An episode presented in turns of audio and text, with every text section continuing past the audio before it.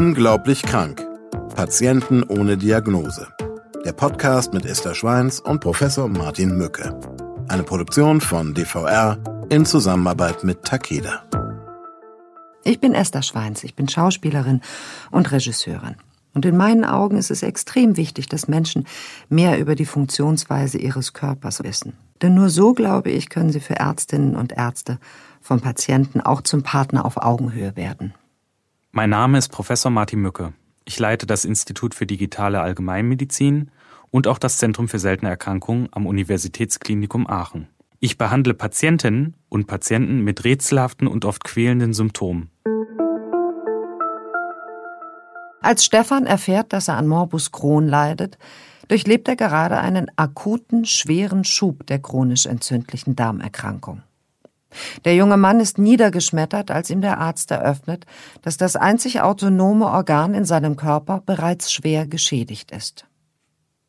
Doch dann siegt sein natürlicher Optimismus und er nimmt sich vor, die Erkrankung wegzustecken. Leider zeigt ihm sein Morbus Crohn dann jedoch, dass er, wie er heute selbst sagt, anderes vorhat. Doch als wäre das Leben mit dieser unangenehmen und in ihrem Verlauf unberechenbaren Erkrankung nicht dramatisch genug, schlägt der Blitz drei Jahre nach der Crohn-Diagnose ein weiteres Mal ein. Beim Gehen bemerkt Stefan, dass irgendetwas in seinem Oberschenkel pulsiert. Kurz darauf entdeckt er eine mysteriöse Beule, geht jedoch erst einmal nicht direkt zum Arzt, sondern nimmt ein Bad. Und tatsächlich verschwindet die Wölbung von der Größe eines halben Tennisballs wieder von ganz allein. Doch Monate später erhält Stefan eine weitere ernüchternde Diagnose. Eine seltene Begleiterkrankung von Morbus Crohn, von deren Existenz er zuvor noch nie gehört hat, wird ihn von nun an auf Schritt und Tritt begleiten. Hallo und herzlich willkommen zu unserem Podcast Unglaublich krank. Wir treffen uns in kleiner Runde heute anlässlich des Tages der seltenen Erkrankungen. Professor Doktor Martin Mücke und ich, Esther Schweins. Und wir haben zu Gast ganz erfreulicherweise einen Patienten einer seltenen Erkrankung, der eigentlich an Morbus Crohn leidet. Ein Morbus Crohn, der begleitet wird durch perianale Fisteln. Anders als bei unseren Podcasts, ähm, bei denen wir die Diagnose ja noch ein wenig geheim halten, ähm, kommt Kai bei unseren Special-Treffen, bei denen wir mit Patienten sprechen, direkt und sofort zu Beginn aus der Kiste. Stefan, herzlich willkommen. Wir freuen uns sehr, dass du bei uns bist, dass du mit uns sprichst und dass du einer seltenen Erkrankung deine Stimme verleihst. Und das tust du nicht nur heute bei uns, denn du bist auch Botschafter, Patientenbotschafter für deine besondere, seltene Erkrankung. Vielen Dank, dass ich heute hier sein darf. Es freut mich sehr. Herzlich willkommen. Ich bin Patientenbotschafter seit zweitausendeinundzwanzig und mhm. habe mich damals entschieden, aktiv meine Erkrankung den Leuten näher zu bringen. Es war für mich ja eine Herzensaufgabe, Leuten auch Mut zu machen und in meiner Sicht die Erkrankung zu spiegeln und auch bekannter zu machen. Aufgrund dessen habe ich mich auch für die Botschafteraktivität entschlossen. Es kam damals eigentlich sehr ja ungewöhnlich zustande, dass ich einen Facebook-Aufruf gesehen habe, als meine Erkrankung gesucht wurde zum Thema der perianalen Fisteln. Mhm. Und damit konnte ich mich halt auch total zu hundert Prozent identifizieren. Und ich freue mich auf jeden Fall, dass ich heute sagen kann, dass ich andere Leute aufklären kann. Stefan, kannst du uns denn äh, und den Zuhörern vielleicht nochmal ganz kurz erklären, was, was sind denn diese komplexen perianalen Fisteln überhaupt? Ja, komplexe perianale Fisteln sind Verästelungen, die vom Darm abgehen und sich durch das ganze Gewebe eines Körpers ziehen können. Das ist in meinem Fall bis zum Oberschenkel und durch die Pobacke, die dann entweder blind verlaufen und blind enden in einer Abzesshöhle oder halt wirklich dann noch weiter durch die Oberhaut brechen und sich dann dort quasi entleeren und den Ausgang suchen. Und das gibt halt durchaus mehrere Verästelungen, die dort entstehen können, und das nennt man dann auch Fuchsbau. Fuchsbau, das ist ja eine ganz treffliche Beschreibung. Beschreibt das auch total gut. Ja. Vor allen Dingen, weil das tatsächlich auch nicht immer sichtbar ist und dann plötzlich aufbricht, ne? Genau. Mit einer Beule dann, die dann plötzlich da ist oder die vielleicht dann sogar aufgeht im nächsten Augenblick und wieder verschwinden kann. Ähm, das war sicherlich bei dir ja auch so gewesen in der Vergangenheit, oder?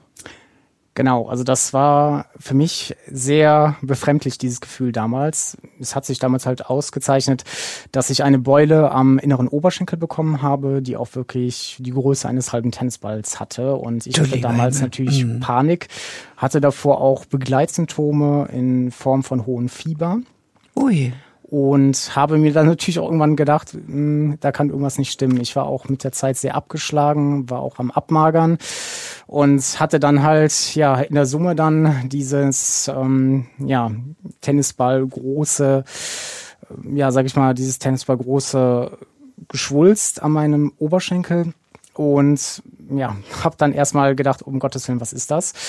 Ähm, es war auch sehr heiß, heißt, hat auch sehr viel Wärme abgegeben und war sehr unangenehm. Ich habe es dann auch irgendwann beim Gehen gemerkt und habe dann ja einfach mal ein heißes Bad genommen, gedacht, gut, vielleicht geht's weg. Und so unterweise ging es dann sogar weg. Ich habe dann auch am nächsten Tag meinen Gastroenterologen aufgesucht, der dann auch an der Stelle wirklich nichts mehr tatsächlich nicht konnte, genau. Und warst du vorher in ärztlicher Behandlung? Genau, vorher war ich in ärztlicher Behandlung aufgrund meines Morbus Crohns. Mhm.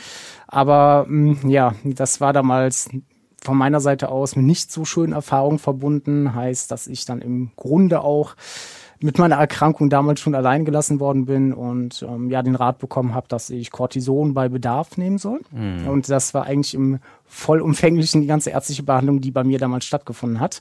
Betreffend und, des Morbus Crohns. Genau. Und letzten Endes ähm, hätte ich mir natürlich auch eher gewünscht, dass da eine Aufklärung stattgefunden hat bei der Diagnosestellung als eigentlich von dem Morbus Crohn. Heißt, dass ich einfach auch mit an die Hand bekommen hätte, was kann noch auftreten, was sind noch Begleiterkrankungen, was kann sich durch diesen Morbus Crohn eigentlich entwickeln. So wäre ich persönlich deutlich sensibilisierter gewesen, aber das ist leider damals nicht erfolgt und mhm. ja, hat mir dann auch so ein bisschen... ja, die Sorge so, ja, nicht verinnerlicht, dass ich immer sensibler auf meinen Körper achte. Mhm. Und, ja. Aber vielleicht gehen wir nochmal zurück an den Anfang mhm. äh, deiner Diagnose, beziehungsweise wie du überhaupt gemerkt hast, dass du krank bist. Ähm, denn du sprichst ja jetzt einen ganzen Themenbereich an und das geht ja vielen so. Mhm. Äh, umso toller, dass du Patientenbotschafter bist.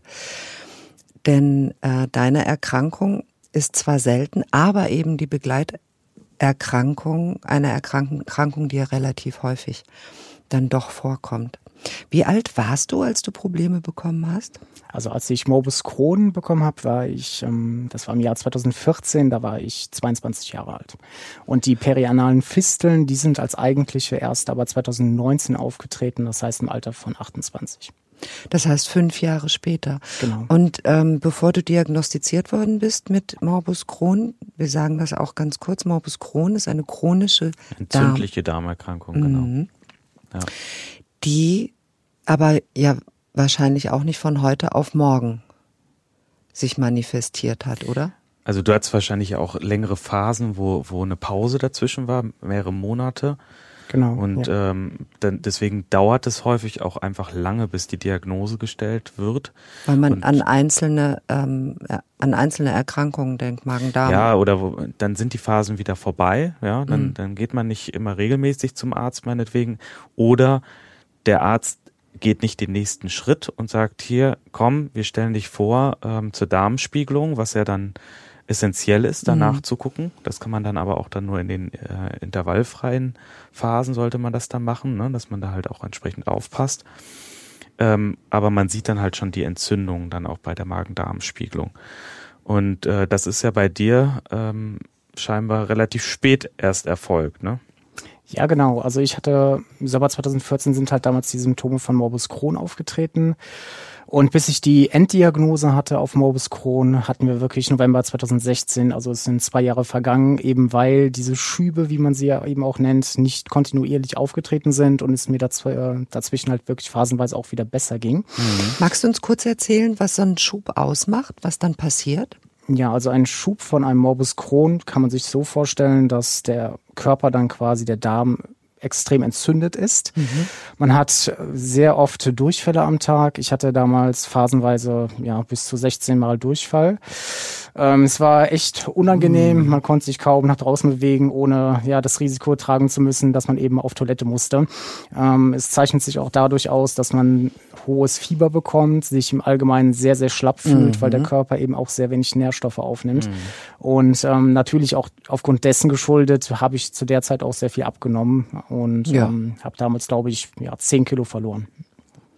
Irre. Und Gewichtsverlust. Das ist ja. wahnsinnig viel. Also jetzt können Sie Stefan natürlich nicht sehen. Stefan sitzt ja hier bei uns. Du bist ohnehin eher eine schmale Person. Ja, genau. Wie groß bist du, Stefan? Ich bin eins Komma siebzig Meter. Ja, und aber ähm, mit der Zeit hast du ja auch viel dann mit der Ernährung getan, ne? Hast ja auch genau. viel umgestellt. Mhm. Ähm, du hast, ähm, hast dann auch die Ernährung äh, inwieweit verändert? Genau, also ich habe nach meiner ersten O P zu den perianalen Fisteln halt den Film The Game Changer gesehen. Ja. Und habe seitdem dann halt für mich festgestellt, dass ich das einmal ausprobieren wollte, was die vegane Ernährung auf meinen Körper auswirkt. Und habe mich dann wirklich seit Oktober zwanzig neunzehn rein vegan ernährt und es geht mir substanziell besser. Also ich habe auch wieder an Gewicht zugenommen. Ich sah halt nach meiner ersten O P sehr ähm, schwach aus. Ich wurde damals auch ähm, parenteral ernährt, heißt mhm. künstlich ernährt. Das heißt ernährt. künstlich ernährt, genau. Mhm. Und ähm, ja, seit ich mich vegan ernähre, habe ich auch deutlich wieder an Masse zugelegt. Also das kann man mit heute nicht vergleichen oder mit damals. Ich fühle mich deutlich fitter, deutlich ausgeglichener, bin aktiver, fühle mich im Allgemeinen körperlich umso besser. Also es hat mir sehr wertvoll weitergeholfen. Also du siehst, dass äh, Ernährung spielt hier eine deutliche Rolle. Ich finde es immer ein bisschen tragisch tatsächlich, ähm, dass Patienten da selber den Weg gehen müssen, ähm, ähm, sich informieren müssen. Also ähm, ich finde es immer ganz, ganz wichtig, da auch direkt eine Ernährungsberatung mit an die, an die Seite zu bekommen, ja, und ich sich glaube, darüber dann auch die Informationen zu holen und mhm. Unterstützung zu holen. Das ist, hätte, hätte dir ja auch viel Zeit erspart, ne? Auf jeden Fall, ja. Du hast mir selber, Martin, erklärt, es gibt in der Behandlung so große Unterschiede. Genau. Ein Arzt hat die Ernährung als sein Steckenpferd und informiert und nimmt seine Patienten an die Hand oder schickt sie weiter zum Ernährungsberater. In einer anderen Praxis findet das überhaupt nicht statt, mhm. keinerlei Aufklärung. Sodass wir empfehlen, sich an Selbsthilfegruppen zu wenden, dass man sich organisiert, dass Patienten untereinander kommunizieren, sodass nicht jeder Patient mit seiner Diagnose wieder bei Null anfangen muss, sondern eben Ratschläge, wie zum Beispiel von dir, heute bekommen kann. Und umso wichtiger ist, dass du Patientenbotschafter bist und über eine Erkrankung berichten kannst, mit der sich jemand, der frisch diagnostiziert ist, wahrscheinlich unheimlich alleine fühlt und eben nicht alleins im Sinne von ich bin zusammen mit dem All, sondern ich bin einsam, weil es eben wirklich so selten ist und so fast unvorstellbar ist. Also hier nochmal ein Dank an dich. Ja, und die, die Selbsthilfegruppen sind so gut organisiert, teilweise, mhm. ja, muss man sagen, dass äh, sie genau wissen, wo sind die entsprechenden Behandler, wo kriege ich die Informationen, mhm. sie verfügen über Informationsmaterialien. Und unterstützen natürlich dadurch dann auch die Behandlerseite. Ne? Also ja. das, äh, das ist ein Geben und Nehmen. Der informierte Patient steht im Mittelpunkt, ja, oder das ist das Ziel. Aber da, wie du es schon gesagt hast, fließen ganz viele Punkte ein. Das ist einmal der Arzt und die Ärztin selber, die mhm. den Patienten informieren, soweit sie es können. Dann die Selbsthilfegruppen. Ja. Ne? Und dann alles, was nur so drumrum kommt, ne? Also Ernährungsberatung und so weiter. Also das sind ja viele Fachdisziplinen, die in so eine Behandlung dann auch eingebunden werden müssen. Ne? Und äh, das ist halt äh, total wertvoll, wenn man da die Informationen dann gebündelt bekommt. Ähm, Stefan, aber wie war das denn? Wie hast du denn äh, den Diagnoseweg für dich erlebt? Also ich meine, du hast gesagt, das hat ja relativ lange gedauert. Das ist ja auch ein Thema, was wir hier im Podcast ganz häufig mhm. auch immer wieder thematisieren. Und äh, hast du vielleicht auch äh, in der Zwischenzeit so den Glauben an die Medizin verloren oder wie war es für dich? Ja, es war für mich halt wirklich so ein Moment, wo man sich in erster Linie so ein bisschen allein gelassen fühlt. Ähm, ich finde auch, das ist ja sowieso ein schambehaftetes Thema, mhm. wo auch gewiss nicht jeder so leicht drüber reden kann. Ähm, demnach finde ich das schon ja schwierig, manchmal auch, ähm, wenn ich andere Betroffene höre, die eben auch damals mal oder meine damalige Meinung eben vertreten und halt auch sagen, gut, ich fühle mich alleine damit und ich weiß auch nicht so recht, ob ich bei meinen Ärzten gut aufgehoben bin. Mhm. Bei mir hat es halt wirklich zur Diagnosestellung wirklich auch sehr, sehr lange gedauert. Und letzten Endes ähm, ja, war dieser halbe Tennisball ja quasi verschwunden und mein Gastroenterologe meinte damals auch nicht unbedingt, dass er mit mir ein M R T machen müsste. Im Umkehrschluss heutzutage finde ich unvorstellbar. Und ähm, ja, es war ja dann wirklich, bis diese Fisteln diagnostiziert worden sind, nochmal ein halbes Jahr vergangen und dann wirklich auch wirklich, als es zu spät war und der Abszess nach außen gekommen ist und diese mhm. Fistel eben auch und ich Probleme beim Gehen hatte oder Schmerzen kaum noch gehen konnte und auch unter Karexie litt, heißt, dass ich richtig stark abgemagert bin. Und ich finde, das hätte man halt alles, ähm, ja, vermeiden können, wenn man... Ja, weil das ja ein hochentzündlicher Prozess ist und Martin, klär uns auf, ich meine, da Da geht's doch dann auch um den Ausschluss einer Sepsis genau. irgendwann. Ne? Also das, ich meine, daran das ist eben das Thema, Menschen. Wenn man das zu spät äh, behandelt und entsprechend gegensteuert, dann äh, steht eine Sepsis auch äh, ja kurz bevor. Ja? Und das war ja bei dir auch so gewesen. Genau. Ähm, und ja, bis dann im Endeffekt die Diagnose auch darüber dann gestellt werden konnte. Also nach einem Schock war es dann für dich auch entsprechend wahrscheinlich eine Erleichterung, dass dann ja dann die Diagnose gestellt werden konnte, ne? Ja, absolut. Also es war halt für mich immer so, dass ich mich selber gefragt habe, was ist denn da eigentlich los? Was ist mit meinem Körper los? Warum mhm. magere ich ab? Warum habe ich dieses ständige mhm. Fieber? Und als man mir dann im Krankenhaus letzten Endes dann eröffnete, was es wirklich war, einerseits war es natürlich ein Schock für mich, weil man sich dann erstmal dem ganzen Ausmaß so wirklich nochmal für sich selber bewusst werden musste. Andererseits war es auch dann mit ein bisschen Abstand auch eine Erleichterung und es fiel auch mir persönlich dann ein bisschen leichter, damit umzugehen. Aber ja, ich bin rückblickend heute echt froh, dass ich auch weiß, was mit meinem Körper los ist, ja. Und wie war das? Haben die dann dir das M R T auch präsentiert von dem Oberschenkel und gezeigt, hier, das sind die ganzen Gänge? Oder äh, also ich meine, wie wie war das, da äh, die, diese die, diese Verbindung dann zu sehen zu diesen zu dieser Erkrankung? Also das ja, also man hat mir das wirklich nicht ähm, dargelegt. Also man hat zwar das M R T durchführen lassen bei mir, hat dann aber auch gesagt, gut, wir würden gerne bei Ihnen noch eine Darmspiegelung mhm. machen, weil die letzte auch wirklich bei Erstdiagnose meines Morbus Crohns gewesen war. Mhm. Und ähm, ja, dann kam quasi der Chefarzt vom Krankenhaus zu mir und hat mir das alles so ein bisschen erklärt, was ich überhaupt habe. Und äh, meinte aber auch im direkten Atemzug, gut, wir können jetzt aber sowieso nicht operieren, weil sie müssen erstmal an Masse zulegen, sonst würden sie die O P halt gar nicht überstehen. Mhm. Und ähm, ja, er hat mir dann natürlich auch das versucht zu erklären und ähm, meine Hausärztin hat mir im Anschluss dann noch den Spruch ähm, ja gesagt, das Leben ist noch lebenswert, wo ich damals auch dachte, ja gut, ähm, vielleicht ein bisschen fehl am Platz, aber ja, definitiv heute rückblickend oder in die Zukunft schauen, kann ich sagen, das Leben ist auf jeden Fall lebenswert, auch trotz dieser Erkrankung und das möchte ich auch eben so vermitteln, dass man ja auf jeden Fall ein gutes Leben führen kann. Du hast es ja auch optimiert, ne? Also hast ja vorhin schon erzählt, die Ernährung umgestellt und dadurch auch so einen Selbstheilungsprozess in Gang gesetzt. Das ne? eben, ich glaube, da können wir ruhig kurz verweilen, ähm, wenn der Patient den Schritt schafft in die Eigenverantwortung. Und äh, das, darüber sprechen wir oft, dieses auf sich selbst zu hören, in sich ne, reinzuhören und festzustellen, was ist gut für mich und was, ähm, was kickt die Heilung an und ähm, was kann ich für mich tun. Ähm, du wirst aber auch medikamentös behandelt, oder? Also die Fisteln werden medikamentös behandelt, das heißt, du bekommst Unterstützung medizinische. Genau, ich bekomme aktuell alle acht Wochen ein Präparat per Infusion verabreicht mhm. und dadurch geht es mir auch ein bisschen besser, wobei ich meine, also ich persönlich meine, dass die vegane Ernährung da schon im Vordergrund steht und die eigentlich auch den Anstoß gegeben hat, dass mein Morbus Crohn ruhig gestellt ist. Mhm. Das wird doch sicherlich dann auch eines Tages, wird man das doch ausprobieren können, ob auf dieses Medikament verzichtet werden kann alle acht Wochen und ob die Entzündungsneigung durch die Ernährungsumstellung man nicht so weit zurückgeschraubt ist. Man kann Auslassversuche machen, würde ich aber eher nicht empfehlen.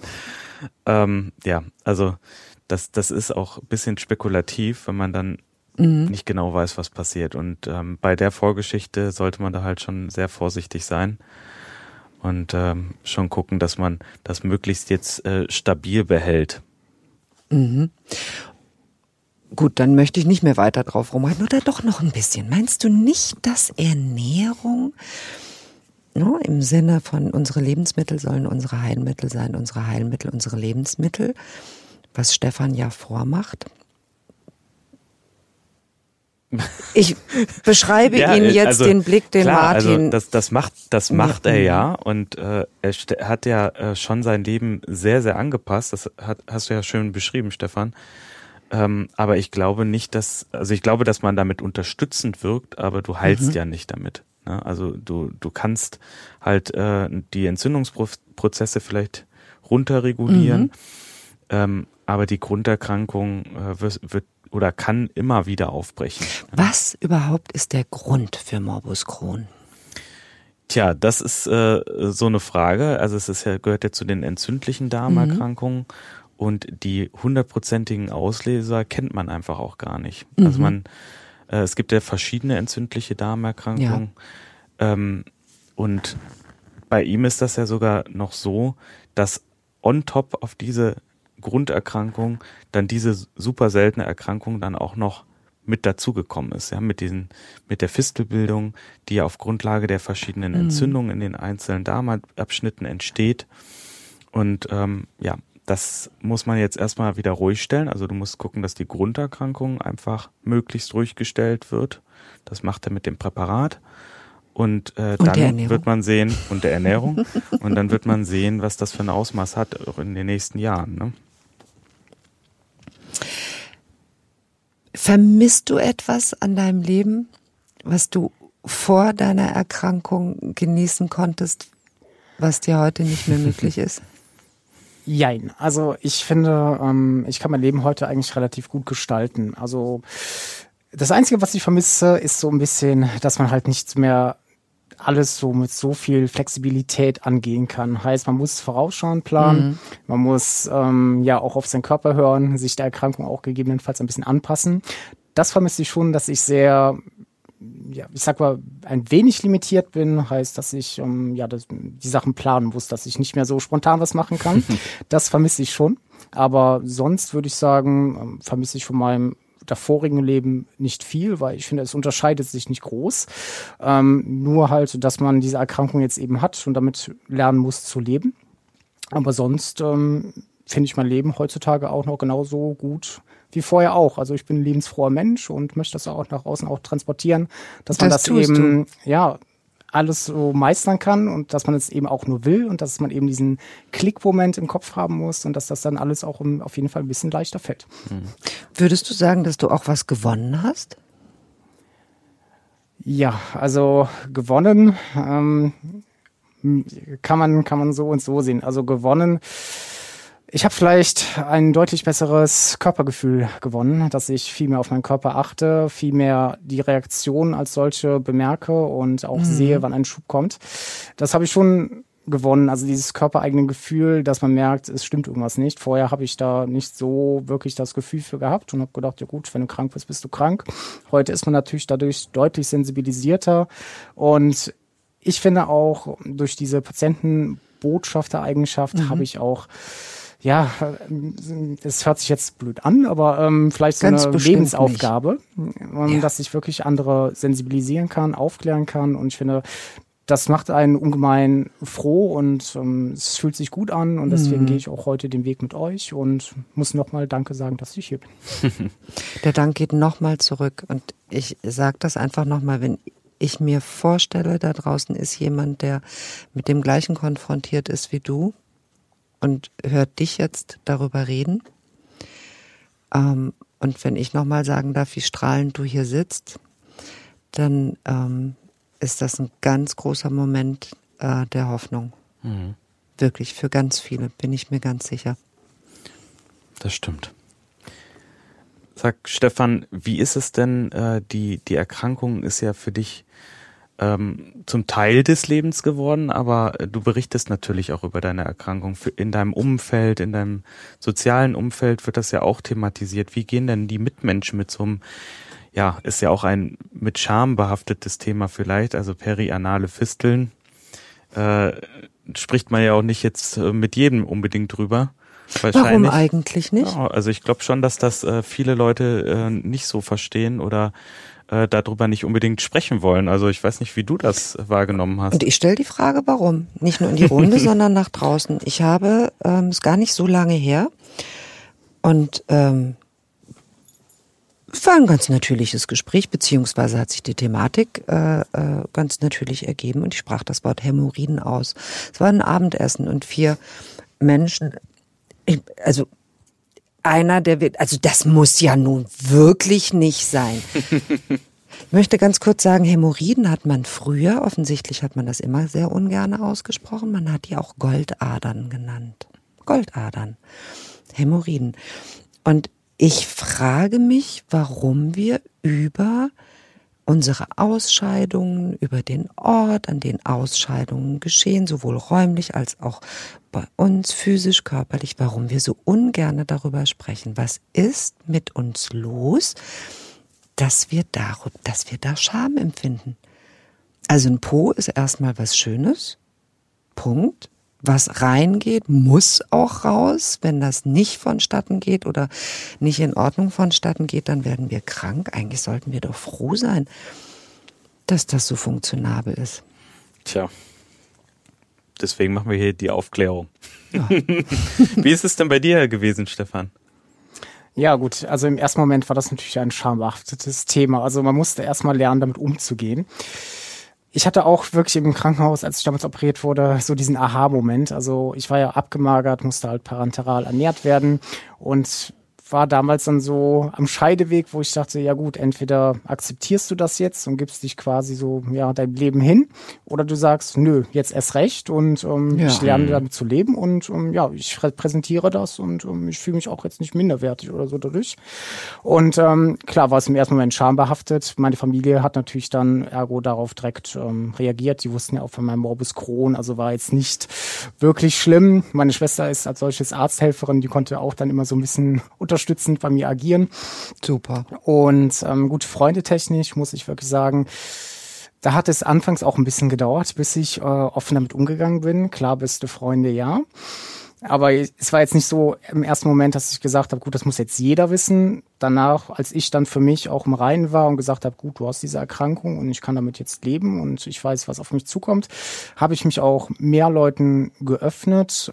Natürlich muss man sagen, es gibt die einen, die sagen, okay, um Gottes Willen, ähm, kann ich mir mhm. gar nicht vorstellen, kann ich nicht mit umgehen. Da hat sich dann leider der Kontakt auch heute erledigt. Aber ich erkenne auch aktuell viel Akzeptanz in der Gesellschaft oder auch bei meinen Freunden, bei Bekannten, bei meinen Kollegen, denen ich das erzähle und die sagen, ähm, gut, wir finden es super, dass du offen damit umgehst und ähm, dass du deinen Weg gehst und dass du auch ähm, damit leben kannst.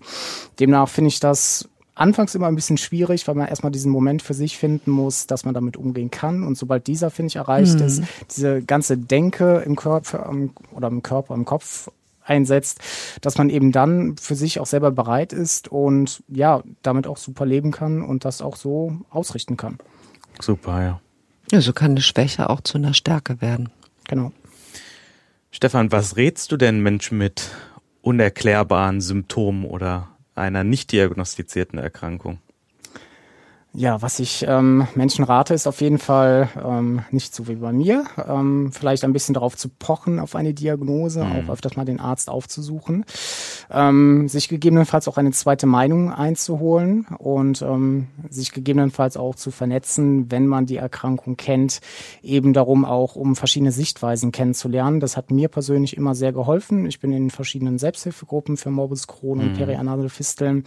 Und ich finde es einerseits auch spannend zu sehen, dass die Erkrankung bei jedem etwas anders ist und die ganzen verschiedenen Blickwinkel, die ich dadurch gewinnen kann, das ist für mich schon sehr viel, ja, sehr viel wert und also der Austausch mit den Betroffenen, meinst du? Mhm. Ja. Genau, genau. Das ist auf jeden Fall etwas, was ich jedem so empfehlen kann, weil man merkt erstmal, man ist nicht allein, man hat diese zusammen diesen Zusammenhalt untereinander und man unterstützt sich gegenseitig. Das finde ich, das ist wirklich viel wert. Und den ersten Kontakt auch mit äh, anderen Betroffenen ähm, hast du wie gefunden? Direkt über eine Facebook-Gruppe oder ähm, wie genau, ist das zustande gibt, gekommen? Eine App, die heißt ähm, C E D oder das C E D-Forum und ähm, da habe ich mich dann angemeldet. Da findet man auch diverse Unterkategorien von den verschiedensten Themen über Partnerschaft, über Freunde, über Sozialisierung, mhm. über Arbeitswelt, über Medikamente, über die Diagnose als solche und ähm, darüber haben wir auch dann eine WhatsApp-Gruppe gegründet oder beziehungsweise viele angefragt, können wir das nicht untereinander mal so machen und ähm, ich bin da beigetreten und seitdem ja, schreibt man sich quasi jedes Mal und ähm, man hört, wie es den anderen so geht und ich finde das unglaublich wertvoll. Wie viele machen da so mit? Also gibt es, damit man sich das so ein bisschen vorstellen mhm. kann, wie viele äh, Betroffene sind in solchen Gruppen? Ja, also ich bin in verschiedenen Gruppen. Mal gibt es die etwas kleineren Ableger, die vielleicht ähm, ja auch für sich das noch nicht so akzeptiert haben, dann eher so untereinander bleiben wollen. Ich bin auch in einer WhatsApp-Gruppe, da gibt es wirklich zweihundertfünfzig Betroffene und oh ja. aufwärts. Also wir wachsen da wirklich und ähm, klar, wenn da natürlich einer schreibt und alle durcheinander schreiben, dann ist das natürlich manchmal müßig, das alles so durchzulesen. Aber ähm, ich finde es halt immer toll, wie man auch diesen Zusammenhalt da selber immer merkt. Hast du Freundschaften gewonnen dadurch? Ja, auf jeden Fall. Also natürlich ist es was anderes, wenn man natürlich noch einem Menschen gegenüber sitzt, der diese Erkrankung selber hat, der mhm. weiß, wie du dich fühlst, der weiß, wie es dir geht, der weiß, wie du reagierst, warum du reagierst. Mhm. Und ähm, dadurch haben sich auch neue Freundschaften gebildet, ja. Mhm. Du bist da ja in einer riesen Community drin, das hast du uns ja gerade schön erzählt. Aber glaubst du, dass auch so von äh, politischer Seite genug für Patienten ohne Diagnose getan wird? Ja, also von der politischen Seite weiß, ja, bin ich so ein bisschen zwiegespalten. Also ich finde, man hat ja das Recht auf einen Arzt oder auf eine ärztliche Behandlung. Das ist ja Gott sei Dank in Deutschland so gegeben, dass wir ähm, ja eines unserer Grundrechte haben, mhm. eben eine Krankenversicherung zu besitzen. Ähm, natürlich ist es die Frage, wie man das eben ausübt und ähm, ob man Ärzte aufsucht oder eben nicht. Mhm. Von politischer Seite gibt es natürlich ganz viele Initiativen, die auf verschiedene Erkrankungen eben auch hinweisen. Aber ich würde mir natürlich auch da verschiedene Kampagnen wünschen. Das heißt, dass man noch viel umfassender aufklärt. Und ähm, bestimmte Tage, es gibt ja auch den C E D-Tag, vielleicht auch mehr promoted, dass man halt auch darüber hinaus ja eben diese Erkrankung kennenlernt. Und ich fände es halt schon wünschenswert, wenn die Politik da vielleicht auch mal ein bisschen aktiver vorgehen würde. Da bist du weiter als wir. Wann ist der C E D-Tag? Der ist am neunzehnten Mai. Ui, wow. Ah, liegt also noch vor uns. Gut. Gut, wir werden uns die notieren. Vielleicht kommst du uns dann nochmal besuchen. Das kann ich gerne machen, ja. Das würde mich freuen. Gibt es einen Lebenstraum, den du dir noch erfüllen möchtest? Ja, ich würde gerne einmal eine Weltreise machen. Jetzt muss ich natürlich sagen, durch die Fisteln, durch die Öffnungen ist das natürlich wieder auch ein bisschen limitiert, dass ich nicht unbedingt ins Wasser kann. Es gibt ja bestimmte Bakterien, zum Beispiel in der Ostsee, die, wenn die in den Blutkreislauf eindringen können, ähm, ja, mhm. ganz schön viel anrichten können. Das ähm, beschränkt natürlich einen wieder irgendwo. Aber gut, dann sage ich mir, ja gut, da gehst du halt nicht ans Meer, aber du kannst ja vielleicht am Strand liegen, braun werden und ähm, was anderes sehen immerhin. Deswegen, das ist auf jeden Fall ein Lebenswunsch, den ich mir noch auffüllen möchte, ja. Das wünschen wir dir auch und ich wünsche dir natürlich, dass deine Fisteln heilen, auf dass du doch ins Wasser kannst. Das wäre natürlich das Optimalste, was geht, genau. Was halten wir denn davon, Martin? Finde ich ein guter, also erstmal ein schöner Wunsch, also mhm. und eine, ähm, ist ein guter Plan. Und ich glaube ja, dass auch äh, forschungstechnisch ziemlich viel getan wird in den Bereichen. Gerade auch bei den entzündlichen Darmerkrankungen tut sich ja einiges. Gut beforscht ist der Ausdruck, ne? Ja, gut beforscht, mhm. genau. Und ähm, ja, ich sehe das jetzt nicht für unmöglich, dass man da in naher Zukunft auch noch bessere Präparate findet, ne? Ja. Und wer weiß, vielleicht gehst du ja als Patientenbotschafter auch noch auf große Reise. Gut, das kann natürlich sein, ja. Und dann könntest du das miteinander verbinden. Was glaubst du denn ähm, vielleicht abschließend, wie man äh, das Bewusstsein für die seltenen Erkrankungen noch weiter steigern kann? Also wir wollen ja hier auch immer ein bisschen mhm. noch Impulse sammeln und äh, sind da natürlich an deiner Meinung sehr interessiert. Ja, ich finde halt, die Aufklärungsarbeit muss als solche ja, viel besser intensiviert werden. Also ich finde das mit eurem Podcast schon mal eine richtig gute Sache. Heißt, dass man sich das anhörte, dass man diese Diagnosen kennt. Ähm, ich würde es mir auch vielleicht wünschen, dass, ähm, wenn Arztpraxen zuhören, dass vielleicht die Aufklärung als solche direkt eben bei Diagnosestellung erfolgt. Heißt, mhm. dass man vielleicht nicht nur die Grunderkrankung kennenlernt, sondern vielleicht auch einen Überblick über die ganzen Nebenerkrankungen bekommt. Heißt, dass man mhm. einfach sensibilisierter ist. Und ähm, da würde ich mir auch halt ja den Wunsch äußern, dass man vielleicht so Flyer irgendwie erstellt und verteilt oder eben auch, dass man auf diverse Apps hinweist, die es gibt, damit wir uns noch mehr vernetzen können. Das ist diesen, das ist lustig. Heute Morgen beim äh, Frühstück hatten Martin und ich darüber gesprochen, dass ähm, der Arzt oder die Praxis an sich das ja alles gar nicht alleine machen muss. Es muss den Verweis geben. Genau. Es muss dieses an die Hand. Das ist das Net- Netzwerk, ne? Das mhm. Netzwerk muss da sein. Und ähm, klar, man muss einfach wissen, wohin man schickt. Ja, ja denn auch wenn ich mir jetzt anhöre, ne, wie ihr vernetzt seid miteinander, eigentlich fällt der Patient dann dort in ein gemachtes Bett voller Informationen und voller Unterstützung. Mhm. Genau. Welche Bedeutung hat denn der Tag der seltenen Erkrankung für dich?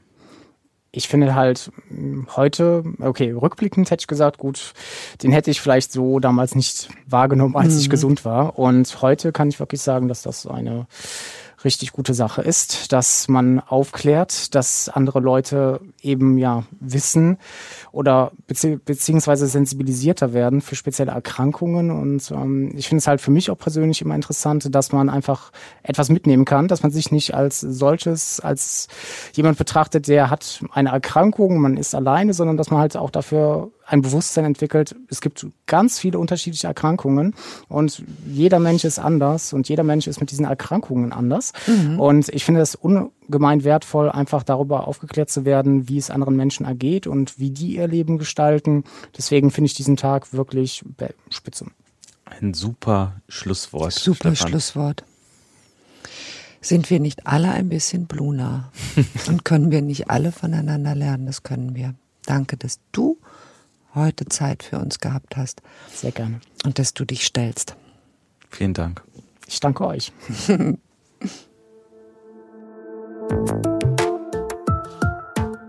Sie hörten Unglaublich krank. Patienten ohne Diagnose. Der Podcast mit Esther Schweins und Professor Martin Mücke. Eine Produktion von D V R in Zusammenarbeit mit Takeda. Aufgenommen bei Headroom Sound Production in Köln.